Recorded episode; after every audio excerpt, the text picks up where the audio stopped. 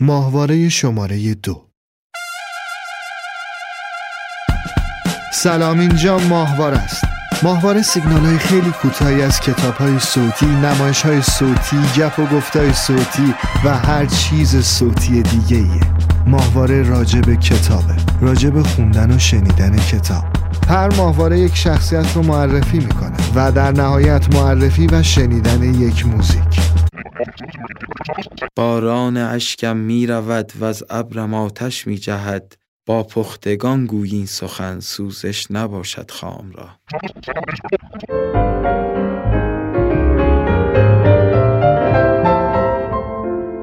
بیا آلبرت، گوش کن چی بهت میگم. بهتره که دست از کار بکشی. باز که این شروع کرد. چه خوب یکی دو ساعتی از دستش راحت بودم ها. هر بار که خودش را مانند حلزون صدف گم کرده درون چیزی که روی سرش کار کلاه را می کند فرو می برد، پشت روزنامه کهنه‌ای به خواب می رود، باید منتظر برخاستن یک موسیقی ناهنجار و خشن از خر و پفی باشم که آلبرت گویان از ته گلوی او به راه می افتد. دیگر هوا روشن شده بود که به یک فروشگاه بزرگ رسیدیم. چه سگه با مزه‌ای. مامان، میشه آدم سمو بهش بدم؟ دکی، بخشش همیشه چیز خوبیست. اما من بیشتر دوست دارم بیسکویتی، نانی، چیزی باشد که جلوی ضعف مرا بگیرد، نه آدامس. ببر، میشه این همه زبونتو آویزون نکنی؟ انگار با یکی دیگر بود، نه با من. تداعی یک رشته افکار مرتبط به هم، چرخیدن پشتش، ناپدید شدن سرش، همه اینها به یک آن و همان زمانی شروع شد که گفت زبانم را آویزان نکنم. خود من از این کار خیلی دلخورم، اما چی کار کنم؟ آویزان بودن زبان ما سگ‌ها یک نیاز طبیعی است. هیچ کاری از دست من ساخته نیست. چرت بعد از ظهر، نوشته تیلد باربنی، با صدای معصومه عزیز محمدی، ترجمه هادی جامعی، نشر تجربه. منم رانندگی میکنم. خداحافظ. البته اگر بتوانی کسی را پیدا کنی که بخواهد تو را در این سفر همراهی کند.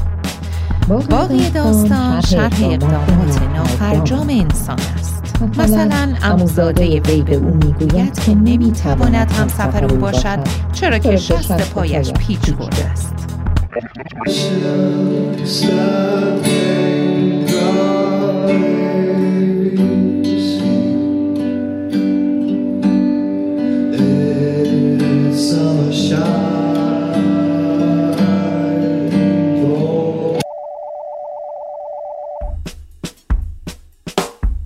آنتونی کوین.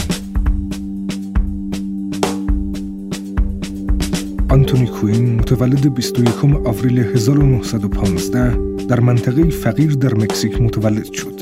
از مادری سرخپوست و پدری دورگی که سالها برای پانچوویلا جنگیده بود و حالا آنقدر سرخورده شده بود که دست خانواده‌اش را بگیرد و به کالیفرنیا برود.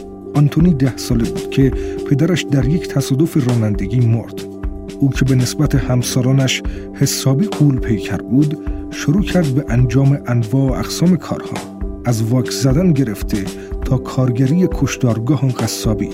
در 1936 به طور اتفاقی چند دقیقه نقش یک سرخپوست را بازی کرد و چنان خوب که تحسین گری کوپر، اسطوره سینمای وسترن، را برانگیخت. بعد از آن کارگردان‌ها به سراغ او آمدند، اما فقط برای ایفای نقش سرخپوست‌ها یا بزهکارها. ولی 5 سال بعد به خاطر بازی در نقش برادر زاپاتا در فیلم زنده باد زاپاتا برنده جایزه اسکار شد. آنتونی کوین اسکار دومش را در سال 1956 برای 8 دقیقه بازی در نقش پل گوگن در فیلم شور زندگی گرفت. دهه 60 دهه کوین بود. در سال 1975 زمانی که 60 سال داشت نقش حمزه عموی پیامبر اسلام را در فیلم محمد رسول الله صلی الله بازی کرد و 3 سال بعد در نقش عمر مختار در فیلم شیر صحرا ظاهر شد. او در جلد سرخپوست ها، مکزیکی ها، اسکیمو ها، یونانی ها و حتی چینی ها رفت و نماینده جماعتی شد که در حاشیه‌اند و مورد تحقیر، اما هرگز تسلیم نمی شوند. او که در مکزیک به دنیا آمده و در شرق لس آنجلس با فقر پرورش یافته بود، از تئاتر و بازی نقش‌های درجه دوم در سینما به خاطر حساسیت، فیزیک خاص و شیوه بازیگری به هنرمندی بین‌المللی تبدیل شد و در طول بیش از 60 سال بازیگری در نقش پادشاهان، سرخپوست‌ها، یک پاپ، یک مشت زن و یک هنرمند ظاهر شد. او یک بار در مصاحبه‌ای به شوخی گفت: من هرگز به دختر دلخواهم نرسیدم، اما در عوض به پادشاهی کشورها رسیدم.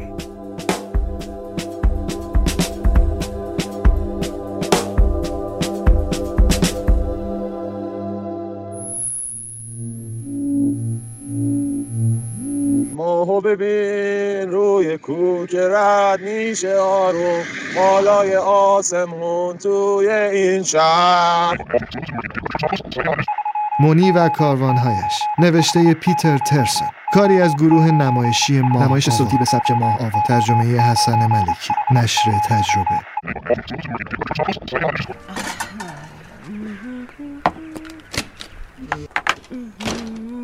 سلام ماه. سلام. تنهایی؟ آره.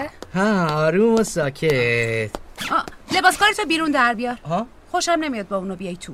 اوه کاملا موافقم ما. کاملا تو خونه کوچولوی ما لباس کار نباید بیاد. آره. خب این دربازکن کنسرو کجاست؟ لعنتی. سلام ما. سلام. تنهایی؟ بهتره بری بیرون اون کثافتو بشوری چارلی. الان میرم. اون منظره رو تماشا کن. الان داشتم برای بچه‌های کارخونه میگفتم شما برای بچه‌ها چون همه عمرتون اینجا زندگی کردین این منظره براتون عادی شده. میگفتم اگه شما هم از سلیوک اومده بودید اینجا قدر این منظره رو میدونستی. اینو گفتم ما. اصلا هم از این بابت خجل نیستم، باور کن. خیلی خوب. یکی از اونا دمسی گندهه. چه کار افتضاحی. دمسی گندهه گفت مگه مونی واسه منظرم بهت حقوق میده؟ اصلا خوشم نمیاد از این حرفش. اون تو فروشگاهش پنی میکشه رو جنسا. چه؟ بهتره اون پنجره رو ببندی. اگه میخوای از این حرفا بزنی بهتره اون پنجره رو ببندی. ببین من از این حرفا خوشم نمیاد ما. این مجتمع نظم و نظام خوبی داره، خوب اداره میشه. با این حال اون پنی میکشه روی جنساش چالی. خب سرمایه گذاری بکنی سودشو میبری، یادت باشه. من دیروز رفتم اوشام خرید. تو چی کار کردی؟ بله من رفتم اوشام خرید. ما تو فروشگاه مجتمع که همه چی هست.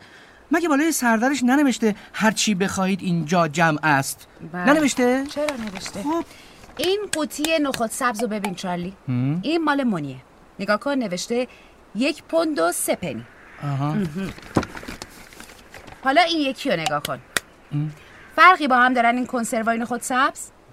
خوب نگاهشون کن. فرقی با هم دیگه دارن؟ خب به نظر نخود سبزای خوبی میاد.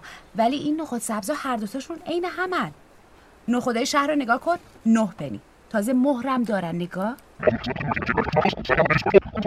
تنها آرامش دهنده‌ای که میتواند ما را در موقع مرگ یاری دهد آگاهی از این است که خوب و صالحانه زندگی کرده باشیم.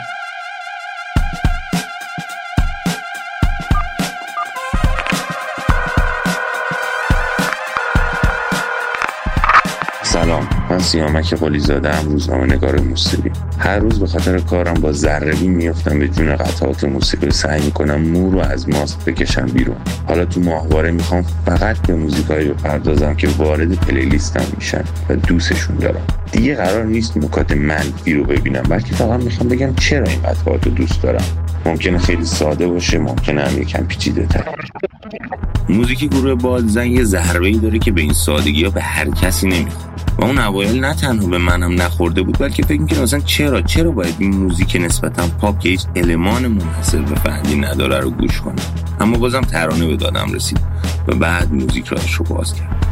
قطعه بریدگی یک جمله عجیب داره، میگه دارم پا میدم به اومدن آدما دورم، حالا بیشتر از همیشه بی‌تاب و تابم.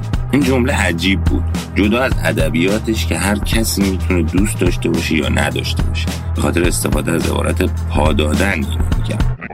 خلاصه اینکه این جمله داره موضوع بزرگی رو نشون میده و اونم درگیری آدم تنها با خودشه و استرسی که از حضور دیگران داره. البته همزمان نشون میده که تغییراتی در راهه و میخواد آدم دیگه‌ای بشه و حالا نگران.